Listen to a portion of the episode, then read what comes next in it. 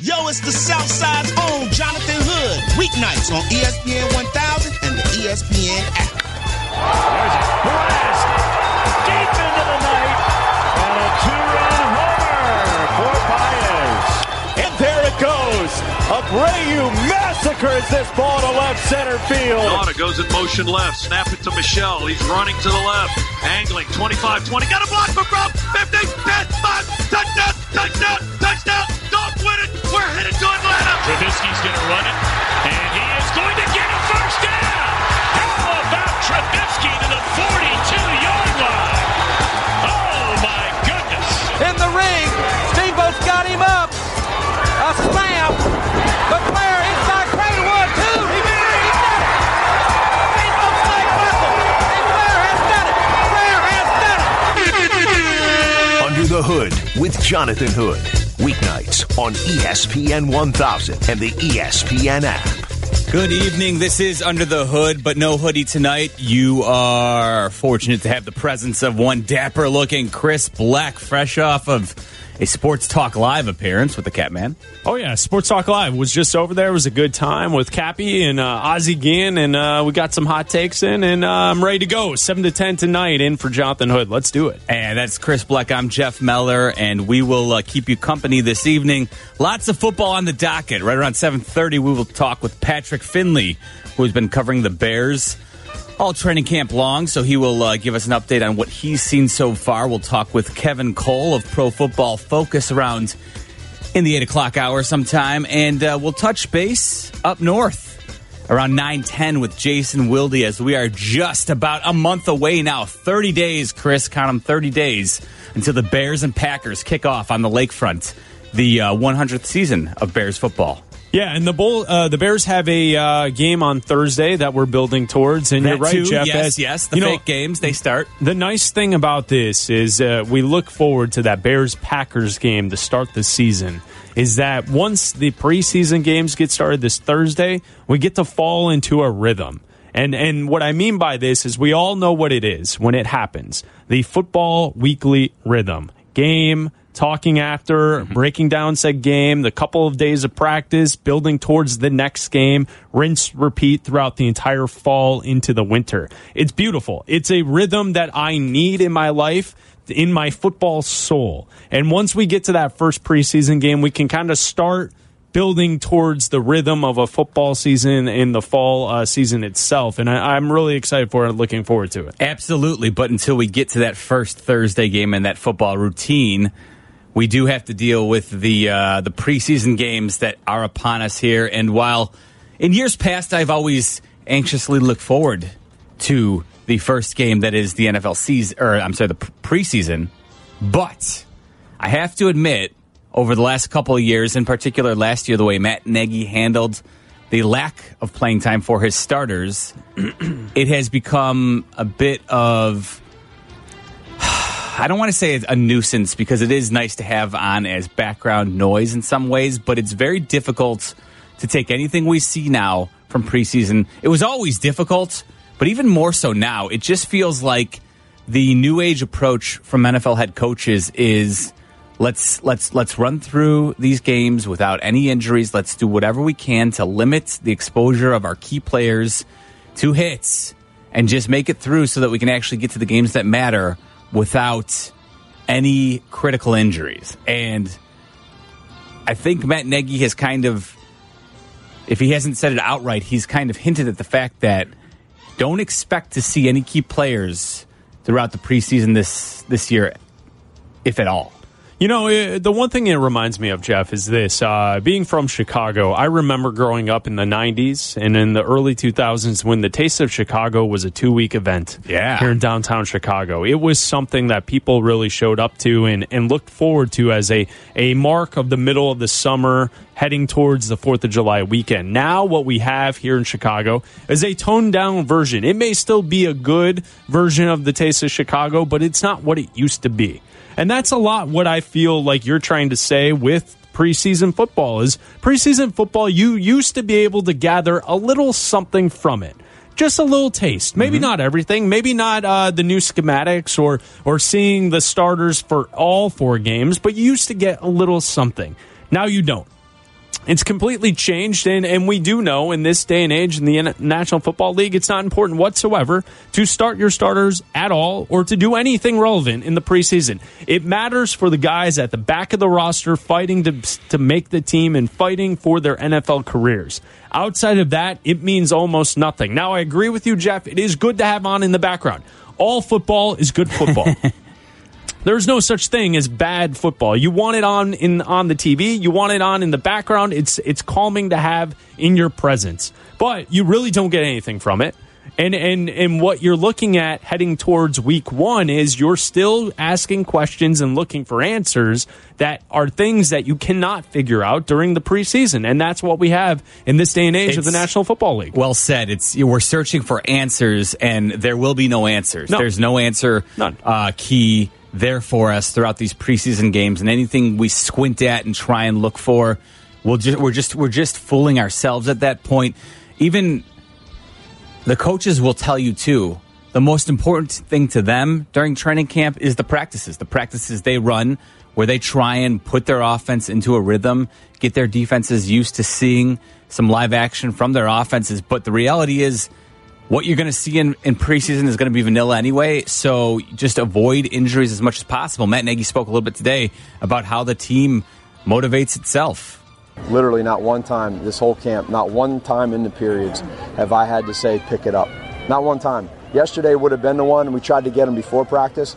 Uh, Eddie Jackson mentioned that breaking down the team huddle a few days ago that coach hasn't had to say that, and he's right. And it's real. I mean, these guys, they lead themselves, they, they motivate themselves, and when you have that, um, you know, it, it makes my job as a coach a lot easier, and our other coaches. Well, it's good to hear that because, again, they're not going to get any motivation from the game that happens on Thursday. The walkthrough, of course. You know what? The only thing we maybe can take from these preseason games is all our eyes will be on the kicking competition because it's the next step, at least.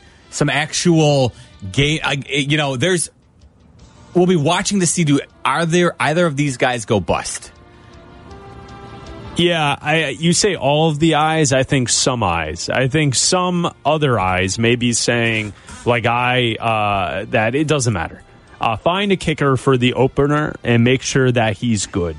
You know, like like I don't need to watch each and every kick No, and I- chart these kicks. So like uh, the one thing like, will will you tune in? Yeah, it's what we do. But I, I don't know if you can really gain too much, even in a. And you're right. If there's a crash and burn that's- situation, that's all I'm then- saying. But then that guy will just eliminate himself, and No the doubt. other will be the kicker. Now, what I'm still hoping for is that a team with two kickers having a good competition, and one of them gets cut here that has some veteran experience, is the guy the Bears will go pick up for this season. I don't know who that guy might be, but I think there's a way that teams and kickers kind of work themselves into situations, and that's your solution for the Chicago Bears this season. There's been quite a bit of hype surrounding the Baltimore Ravens kicking situation. Right. Everybody knows that Justin Tucker, who is undoubtedly the best kicker in football, has a lock on that position, but they have uh, Kaare Vedvik in camp who has a booming leg, and a, a lot of other teams may have their eye on. John Harbaugh actually has said publicly that the hope is that he kicks well in preseason. They believe they can trade him. So they're already Right. thinking, the Ravens are thinking about, okay, who's going to make the best offer for our kicker on in camp? So maybe teams can take a look at that. But I'll say, I will stand at attention a little more when the field goal kicking unit comes out. Really? I will. I, Are, are people really going to be pumped for that? I'm not going to be pumped. Well, I mean, like, like really cl- uh, I will. in. I will. I will. For I will actually. All right. I because I, can already see I will have the game on, and it will turn into a bit of a slog because preseason games tend to do so, and my attention will drift somewhere else, whether that be on Twitter, whether that be an article that I happen to find interesting. My attention will drift. It will come back though when the field goal kickers head on to the field because and again it, it's i don't i'm not going to be convinced based on what happens on thursday but it's the only real activity that's going to happen that is going to really move me in any direction. And it can be you know that this kicker cannot be the guy if he crashes and burns in their first preseason game. You know, the way I look at all of this is uh, if college football teams can show up opening weekend and play a big opponent without a Absolutely. preseason game, why do we even need the games? Now, I, I understand the economics before before us, right? The the games are sold to make money, right? So they have to do it. Um, but I think most fans would agree and say if we didn't have these four games, we don't need extra games tacked on to the regular season. Just do away with these preseason games. You know, I think it's more beneficial for teams this week. We've seen Sports Center live from uh, Lions camp where the Lions and the Patriots have been practicing together. I think things like that are more beneficial for teams where you can work and, and get some good work in against an opponent who's a little different than what you've been going against in your own camp. I think that's more beneficial than these preseason games, which are really just an elaborate waste of time for everyone. And yeah, no doubt. And, and I know a lot of people say eliminate two preseason games, give me the 18 game schedule. I'm not even asking for that. I don't need more football. I need, I actually will take less football in the, the form of this preseason. Just give me the 16 I need for the regular season. I don't need the 18. I don't need the double buy, any of that stuff. Just it is really a waste of time because when you're sitting around, Jeff, saying, I have to wait to be excited for this kicking situation to actually pique my interest in a football game, that's the problem, right? No like doubt. We, we have all spent too much time talking, breathing, and thinking about this kicker situation. I, I think they'll figure it out. Hopefully they'll move on. I like the way Nagy and Pace have treated this in camp. I like the rotating on and off days for the kickers. I like what they've done. I like how they've they've told them exactly how they're going to handle it. And hopefully the best guy wins and the Bears will be fine and we don't have to address this again uh, this season and and hopefully uh, it will just be okay. But but like that's the problem is that you have four of these preseason games, and really there's not a whole lot to watch for. No. outside unless you really want to get into the minutia of the roster, uh, in the back end depth of the roster, and figuring out who's going to be your third cornerback, fourth cornerback, stuff like that. The the back end depth No doubt. items. But like outside of that, there really isn't a whole lot to watch outside of just having football on to have it on. For sure. Uh, he's Chris Bleck. I'm Jeff Meller. 312 332 3776. Give us a call if you want to weigh in on how you will be watching the Bears preseason opener on Thursday night against the Panthers in a game where Cam Newton will not be on the field. Again, no surprise to most of us who have been covering the fo- football for as long as we have now. That's just the direction that we're trending in as uh, NFL observers. And yeah, there's there, look, nobody is. I don't think there's anybody out there really clamoring for 18 games. It's the NFL's way of trying to sell. Okay, Well- how, how do we keep the They want to make up for the revenue that will be lost from the the four preseason games that they currently uh, have. Uh, You know, I, I would say if you have to eliminate the preseason games and charge two of the regular season games double, I I would think most people would be okay with that. and one man who will, in all likelihood, be unavailable for Thursday night's game is Trey Trey Burton, who has missed four consecutive practices. Matt Nagy talked about Trey Burton at camp so far. just making sure he's there for the other guys. You know, Bradley's learning a new position, Sowell, so he can help him out in, in a lot of different ways. Watch, a- watch a lot of tape, um, and then when he's in there, you know, continuing to rehab back and get everything right, just keep working at it. Mentally, I'm not worried about him at all. Timing he had all year last year with Mitch, so we just want to make sure he's he's really good come week one. There's the hope. And just like we've been saying, he just wants him to be ready for game one, for week one. That's what matters. And Trey Burton has really become a critical piece on this team because there's no like for like replacement if he's not on the field. They don't have any player who's similar to him who can fill in in that U tight end position that is really that really helps make the offense that Matt Nagy has go. You see it in Kansas City with Travis Kelce. You see it in Philadelphia with Zach Ertz. That's exactly why they spent big money on Trey Burton, is because Matt Nagy knew it was critical to have a player like him, and they don't have a guy like him on the roster outside of Trey Burton. if you're not someone who's paying attention to this stuff maybe as much as maybe we are, the one thing that I immediately think of is Trey Burton is basically your second best receiver.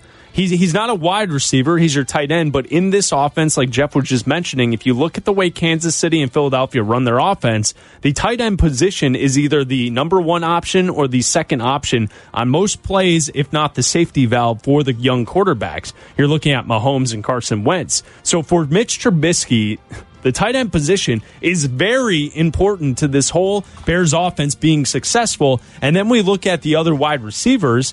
How much do you trust the other wide receivers to come up with big numbers? Taylor Gabriel, Anthony Miller. You know what I'm saying? Like, like in this offense, the Bear, the Bears absolutely need Trey Burton to be a, a important piece, if not the second most important receiver, the third or fourth. Right? He's going to be the second most. Statistically, outside of Allen Robinson, I don't know if any one player is going to put up big numbers. That's No, but but look at the other two examples you gave. You gave the Eagles and the Kelce and Chiefs, Ertz. and Yeah. both of those teams Well over the 100 receptions for both guys. and that is a primary weapon on those two offenses. And in most situations, for both of those Mm-hmm. offenses, the tight end is the number one receiver over a wide receiver himself, right? Like like that's how those offenses are ran, and that's exactly what we have here in Chicago. yeah, and it like look, Adam Shaheen, everybody's waiting on him to actually Good stay luck. healthy. Good luck. And the reality is, even if he does, he's he really hasn't looked like a guy coming from a small school who was drafted highly. You were, I don't know about you, Chris, but I kind of thought we were going to get a physical freak because that's that's kind of the way he was sold when he was Yeah. drafted. Is yeah, Well. he might be from a small college, but the reality was, but he's going to athletically once he gets to this level show off what he can do, and you know a guy from Ashland just looks like a guy from Ashland so far since he's been in the NFL. Maybe a guy who you can throw a fade route to at the goal line, but honestly, there's not a whole lot of people throwing fade routes these days in the NFL. You'd like to spread them out and take your chances with a you know with a spread offense down there at the goal line these days.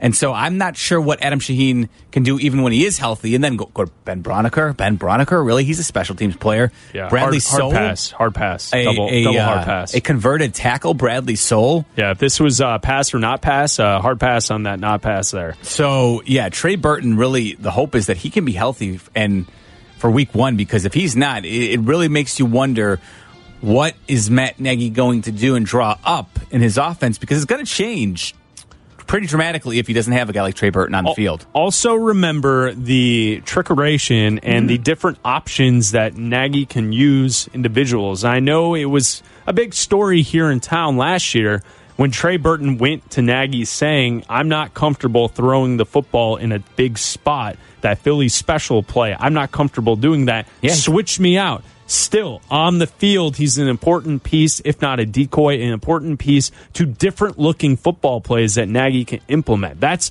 that's why it's all very interesting that this story has now become the number one story in Bears training camp because you know, let, us be honest. We don't want to sit here and talk kickers any more than you want to listen to us talk about kickers. So let's talk about some real football players here. And the number one story outside of Trubisky's development, it's the Bears defense looking awesome, Trubisky's development, and the fact that Trey Burton is still hurt, even though they said they had he had surgery back in the offseason to fix this injury, the sports hernia, yet he's still not on the field. Four consecutive missed practices, and we uh, wait to see when he will be back on the field for the Bears.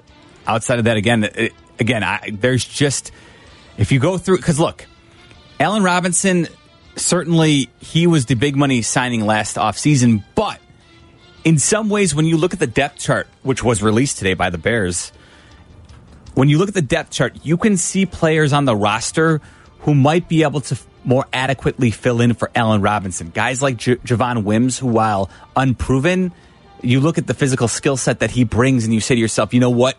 If Allen Robinson went down, Javon Wims, given an opportunity, might impress you. You look at guys like, uh, you know, Anthony Miller. Of course, everybody saw what he could do if he was given a bigger, bigger opportunity and uh, doesn't have to deal with as much issue with the shoulder injury. He can be a dynamic player. We know Taylor Gabriel can stretch the field. While he he'll never step in for Allen Robinson, he can at least make plays. And you've got Riley Ridley, who they invested a fourth round pick in. So you've got plenty of wide receiver options who could theoretically step in for Allen Robinson and be productive. But without Trey Burton, it's just not on the roster right now. And it's going to put a lot more burden on some of the other offensive skill players. Now, here in Chicago, this has been uh, something that I've kept my eye on on all of last season. Matt Nagy coming with this new age offense. It felt a lot like we were the one house in the neighborhood that had dial up internet while everyone else had Wi Fi. That's how it felt like with the offense in the modern NFL. And then finally, Matt Nagy shows up and we get Wi Fi, and it's like, oh, cool. Look at all this stuff we can do on the internet, right? So, like, I get that people are very impressed by what the Nagy offense has brought to the Chicago Bears. Don't forget, though, last year they were 20th in yards per play, and in a playoff game, they only scored one touchdown. So, like, there is a lot of room for an improvement for this offense, not only from the play caller, not only from the players on the field and all the different positional players you just mentioned, Jeff, but it's not like this was a top 10 offense, top five elite offense in the National Football League last year. They need all of these players healthy moving forward because this team, this offense specifically, has a lot of room to grow. I'm not saying they won't. I'm just saying last year people were very impressed because it looked like a modern day offense. Yeah, you finally got Wi-Fi. Congrats. we we all uh, are happy Every- that we're in the modern NFL now. Now we need to see a good offense. Now we need to see them improve. And I think that's where if you don't have Trey Burton on the field for an extended period of time, that's going to be a problem because they're going to need him to improve the offense. Absolutely, Mitchell Trubisky. His uh, his growth is clearly going to be linked to Trey Burton being on the field. It will certainly, you know, expedites his growth if he can be on the field to help him as the the safety valve in the offense in a lot of ways. So we'll be watching to see what happens there. Coming up next, we're going to check in with Chicago Sun Times Patrick Finley, who's been Ah, covering yes. the Bears. He's been down at Bourbonnais all camp long, and uh, we'll get his thoughts on the Trey Burton absence over the last four days, and also ask him his assessment of Mitchell Trubisky during training camp because you know we can't go without asking a beat reporter about what they think about how Mitchell Trubisky's doing. You just can't when you're doing sports talk radio, Chris. No, of course not. It- Well, it, it's, It's the top story, man. It- it's exactly what we need to pay year. attention to in this offseason and in training camp because a lot rides on the quarterback position, especially with this team with championship aspirations. He's Chris Bleck. I'm Jeff Meller, filling in for Jonathan Hood here on Under the Hood. It's ESPN, ESPN 1000 and the ESPN app. Under the Hood with Jonathan Hood. Weeknights on ESPN 1000 and the ESPN app. Jeff Meller along with Chris Bleck filling in this evening for Jonathan here on ESPN 1000 and the ESPN app. And of course, the Cubs hosting the Oakland Athletics over at Wrigley Field. Let's head there now to Jesse Rogers. All right, guys, this could be a Duane Underwood night because Jon Lester's off to a rough start. Had an okay first, but here in the second, he's given up five hits, including a triple, three singles, and just now Dustin Garneau with a three-run home run. He's even given up a single to the opposing pitcher, former Cub Brett Anderson. So four runs in the inning for the A's, and they are still batting with one out. And of course, the Cubs bullpen is depleted. Duane Underwood is the long man. That's why I mentioned him. He'd probably come in relief of Lester, who's probably going to have to wear a few innings no matter what the score is. But it's four nothing early here. Cubs had uh, one man on in the first, Kris Bryant with a single, but uh, he was stranded. And now the A's with four runs and still batting here in the second. Back to you guys. Under the Hood with Jonathan Hood. Weeknights on ESPN 1000 and the ESPN app. We will check in with Jesse throughout the evening and keep you abreast on the situation over at Wrigley. Could be a long night there for Jess. Yeah. If we're talking is. Longman and uh, Lester having to wear a few innings, all right. Duane Underwood, uh, yeah, just recently called up as uh, as K- Craig Kimbrel was placed on the injured list. So there you go. And also, if you missed the news today, uh, Brandon Kintzler was sent to the IL as well, and Pedro Strop was activated. So Cubs dealing with some arm issues right now. Yeah, it, it's a tough situation for the bullpen, and especially with this team and, in save percentage or 12th in the National League coming into tonight. So you know that they've struggled, and that's been the weak point of this roster uh, to this point in the season. Uh, but obviously, we'll keep our eye on the uh, Cubs and the A's uh, throughout the evening as we talk football. Of course, and let me just mention too, the White Sox won the first game of their doubleheader five three against the Tigers. They currently trail three to nothing in the top of the fifth with uh, Hector Santiago on the mound. Dylan Cease pitched the first game, got the win. All right, Chris. So out at Bears camp, Bourbonnais, Governor J.B. Pritzker was out there today. Not sure if you saw that. Yeah, I didn't. Uh, what, what did he do? Apparently, he told Matt Nagy he expects the team to go 16 and 0 and deliver a Super Bowl. Great. Uh, did Nagy uh, respond with balance the budget? Is that something he asked from the governor? That is probably. Does it go both ways, or does the governor just only ask for things from the head coach? That's a fair follow up question, and you know who might be able to answer that? Let's see if Patrick Finley, who covers the Bears for the Chicago Sun Times, you should definitely be following him if you're not. If you need your Bears information, he's at Patrick Finley on Twitter, and you can also get. Uh, some uh, humorous drawings every now and then about what went on in uh, Bears practice. Patrick, fill us in. What's the latest? How uh, how did the uh, governor greet Matt Nagy, and what was his response?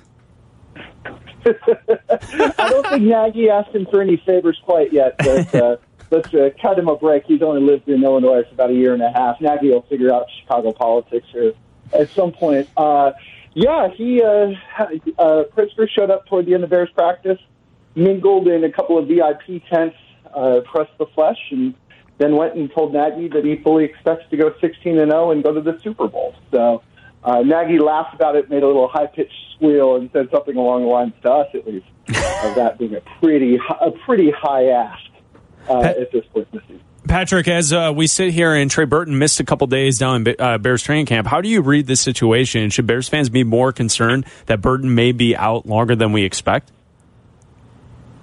Uh, relatively speaking, they should be really concerned. Um, I don't advise freaking out about anything on August 6th or whatever it is today. You know, the Bears have got, what, a month uh, before they play any game that matters. But, you know, the fact is this Trey Burton has missed now Friday's practice, Saturday's practice. Uh, he's had a day off Sunday and missed practice Monday and Tuesday.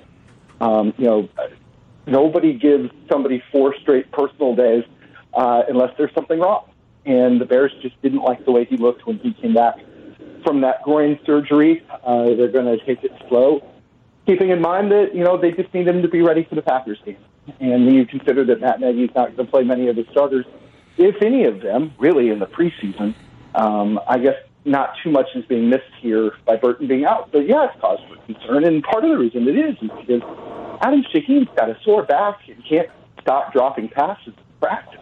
And, you know, once you get past him, I mean, you're in Ben Braunecker land, uh, you know, converted tackle Bradley Sowell land. I mean, it gets pretty thin pretty quick. Patrick, as you lay out there, so that, of course, it is thin if, uh, and, you know, counting on Shaheen, who has shown us nothing to this point, really, you know, in his first couple of years here with the Bears.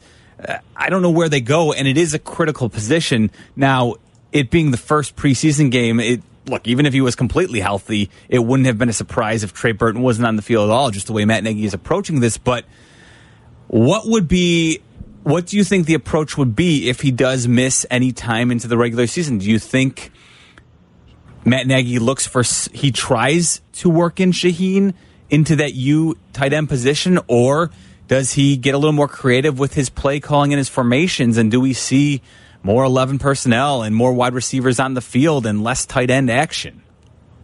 Probably both. Um, you know, keep in mind, if, if we're still talking about Trey Burton not practicing, you know, a month from now, the Bears are going to have some pretty big problems here. One that's not going to be fixed by any of the suggestions there. But, you know, if we know something about Nagy's play calling, it's that, you know, he is flexible, that, you know, there are uh, you know, things he was able to do with the Chiefs that he really wasn't able to do with the Bears last year. For example, uh, you know, throwing to Kareem Hunt, uh, his every down back in Kansas City, he didn't really do that here. You know, he threw to Tarik Cohen, sure, but Jordan Howard was the opposite of Kareem Hunt in terms of pass catching ability and versatility.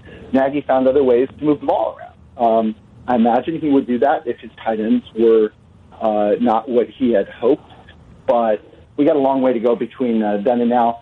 You know, they would lean on Shaheen, you'd think, but you know, as you mentioned, he hasn't made it through a season healthy yet. You know, last year was a wash because even when he came back, he wasn't himself because that injury was pretty grisly. So, you know, to presume that we know what Shaheen is right now, I don't think anybody really knows what he is, and he's got to stay healthy.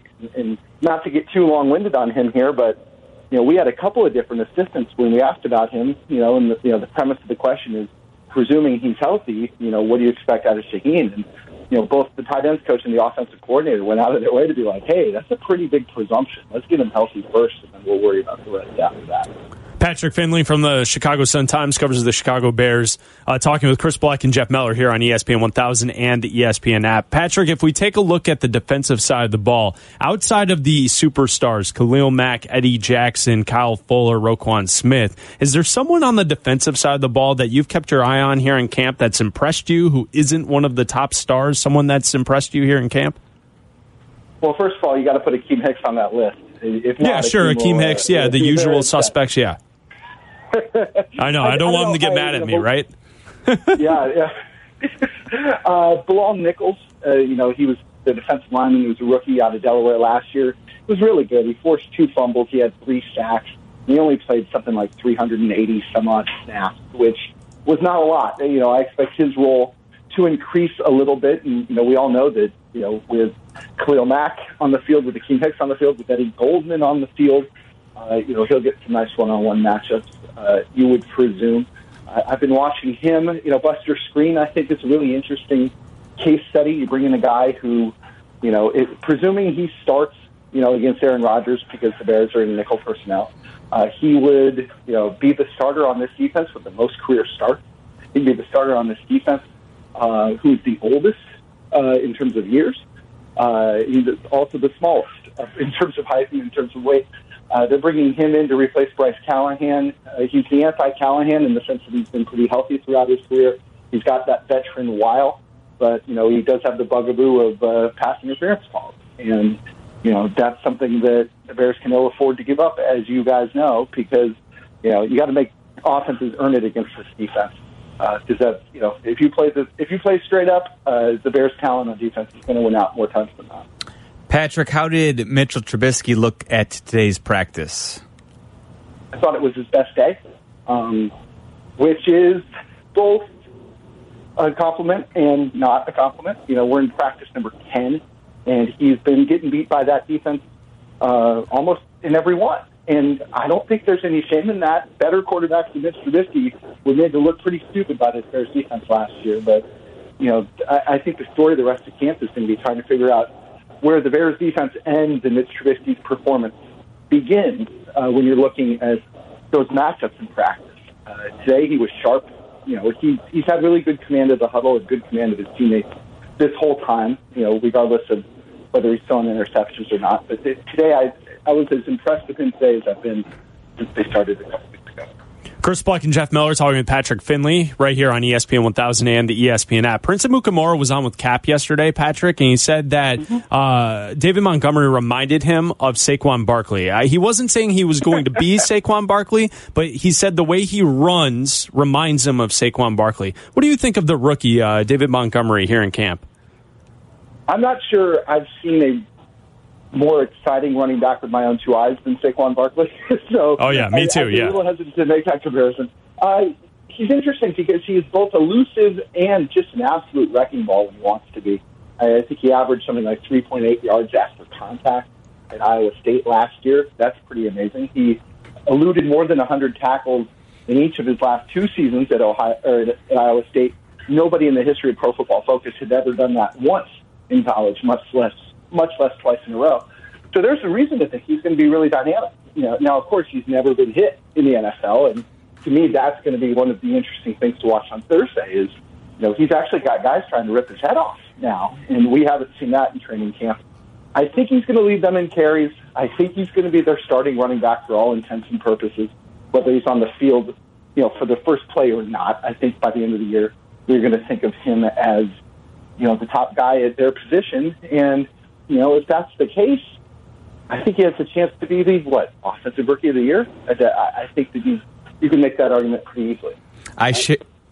I share your thought, Patrick. There, it seems everything is set up, and as long as David Montgomery doesn't really have any huge issues, it is set up for him to succeed. My question, my follow up question, there would be: Look, he's got uh, Matt Nagy has Tarik Cohen as well. They went out and signed Mike Davis. They drafted Montgomery. They did also sign Cordarrelle Patterson, who showed that he, he's best used actually as a runner out of the backfield in New England as well when he's not returning kicks. And then, oh yeah, by the way, you've got all the receivers who are going to need, need to get their touches. Do you think that somebody in the locker room is set up to be upset when they're not seeing as many touches as they'd like? if they are, then they're probably in it for the wrong reasons. I think the, the more accurate way to put it would be that as long as everybody is equally upset that Nagy's doing it right, uh, you know, every running back on this team, I'm would like to carry the ball 20 times. Guess what? Mike Davis has never done that in his career. And I think something like in the second half of last season with the Seahawks, I think he carried the ball six times. So, you know, to increase that to an every down back, I think isn't realistic for him. I don't think he thinks that he's going to get 20 carries a game. You know, Cordarrelle Patterson's going to be a gadget player. You know, in my mind, he's a receiver who's going to take a fly sweep or two, maybe run a gimmick play or two, but I don't consider him a running back. David Montgomery is somebody who was leaned on heavily in college. I think they're going to lean heavily on him again. And Tarik Cohen is not, I mean, Tarik Cohen is a running back who catches passes. I don't think he's going to be pitching any fifth if he's not taking, you know, a, a handoff on a dive play on second and two. So I don't think there's going to be a problem in terms of rushing and sharing the ball that way. You know, you mentioned the receivers. You know, maybe some of them will want the ball more, but anybody who's studied that Nagy's offense knows that that's not what he does. He moves the ball around, and you know, Mitch Trubisky is a better point guard uh, than he is a Tom Brady type. I mean, he's not a superstar quarterback, but he could be a pretty good point guard with all these weapons. And I think that's what the pass game's going to look like. We can't let you go, Patrick, without asking about uh, Chicago's favorite top uh, storyline this uh, training camp, which is the kicker situation. How will they approach the preseason game on Thursday with these two kickers? Uh, both of them will kick. That's kind of all we've got for you right now. Uh, whether they distribute it by quarter or by score, you know, whether they just sit there and go, you're going to kick the extra point after this touchdown, you're going to do it uh, off the next one I don't know. It was interesting in practice today. Neither of them kicked, which is something that hadn't happened before. Uh, they both kicked yesterday, and uh, neither of them did anything today. Nagy said that he wanted them to rest their legs for Thursday. Although you know, I'm just a sports writer here, but you know, they they do have all tomorrow and most of Thursday off. I, I, I don't know why you need to rest their legs the third day, or you know, third day there. Uh, my guess right now is that I think Pineiro's ahead you know, uh, is it's close. Uh, Pineiro seems to have the bigger foot. Might be a little less consistent than Elliott Fry thus far, but I think the Bears might be able to live with that. Still, if you had to ask me who's going to be their kicker in week one, yeah, I still might take the field. I just think that it's so difficult for one of these two guys to be perfect all through training camp and then still be more attractive than the best kicker cut on cut. And uh, I, I think if I had to bet right now, I'd probably take the best kicker cut on cut day over the, either of these two guys. They got four four weeks to prove everybody wrong. They've got four weeks to make themselves indispensable, but I don't think we're there yet with them. Patrick, there's no other Bears reporter I'd rather play Pictionary with than you. We will be following you on Twitter and reading you in the Sun Times. Thanks for hopping on tonight. Hey, anytime. Have a good night, guys. Thanks, Patrick. Patrick Finley of the Chicago Sun Times. Again, follow him on Twitter at Patrick Finley. You know, we're talking about David Montgomery as a possible Rookie of the Year option uh, for people. If you take a look at the odds right now, I found an article that had the odds. Number one for best odds to win Rookie of the Year, offensive Rookie of the Year, would be Kyler Murray from the Cardinals at plus 150. Dwayne Haskins is number two, the Redskins rookie quarterback at uh, plus 700. Josh Jacobs is third from the Raiders, mm-hmm. the running back uh, from Alabama, is plus 800. And David Montgomery is fourth, plus 1600 from the Chicago Bears. Those are some pretty solid odds, especially when you consider what we just talked about with Patrick Finley.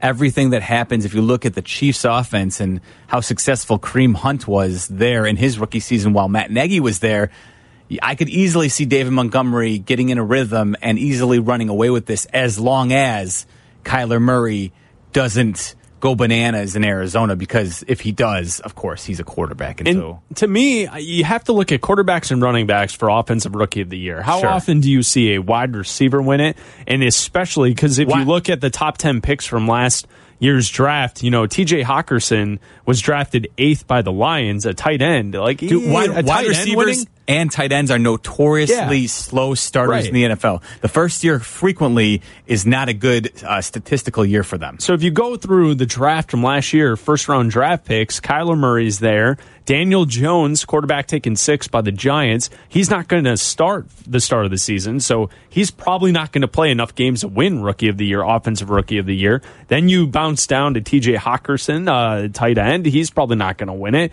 You go even farther. That's where you find Dwayne Haskins, uh, 15th overall, and then you continue to move down towards uh, Noah Fant, tight end for Denver. Uh, running back Josh Jacobs from Oakland, we named Yeah. him. He's he's Well, probably you know what? the one non-quarterback first rounder who has, a, shot. Yeah, we'll actually probably get to know Josh Jacobs a little bit better tonight as uh, HBO debuts Hard Knocks and the Raiders later tonight. You hot So- and heavy for this? I don't know if I'm hot and heavy, but uh, I DVR'd it, so I'll I'll I'll take a watch and kind of see how it goes. You know, there's usually if How not, are the ratings for Hard Knocks? I, Good. you, eh, you know what? I'm not sure because HBO is very elusive in terms Yep. of how they re, you know release their ratings information. Well, it, it's elusive on how they release their ratings information. It's also a uh, entity that not everyone has access. To. No to. doubt. Absolutely. And, so, like, I, I always find it funny when football season rolls around and uh, people in front of microphones have all this time to talk, and all they talk about is hard knocks. And it's Mm-hmm. like, you know, half the people haven't seen it, and and the other half are waiting to watch it when it's all like replayed. Yeah, no, and but I'll tell you what. Over the last few years,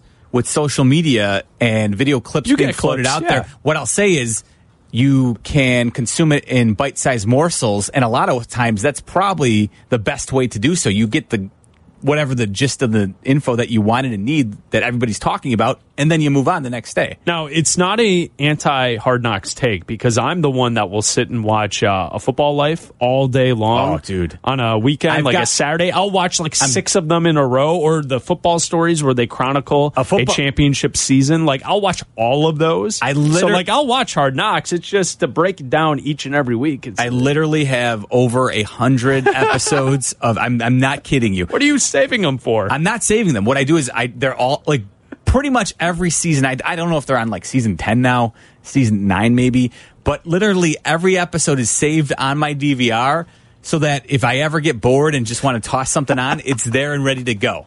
No kidding. I, I will. Uh, I'll tweet out a photo of my DVR later on this evening when I get home. I will prove it to say they at sometimes you catch an episode and you're like that guy really he he Oh. he gets a football life No, really? like I- like I thought it was like I- Hall of Fame caliber guys. No, it's it's about thirty three percent of the time. It's kind of like, look, he was a good player. Like, Did he really need a football life? This Really? guy, this guy got a football life. Yeah. Really? No, there's no question about that. He's Chris Bleck. I'm Jeff Meller. And uh, coming up next, Like Carson Palmer, we need a football life for Carson Palmer. I Oh. love. I, I'm a USC fan. He, he won a Heisman for SC, but really, he gets a football life. Brandon Marshall.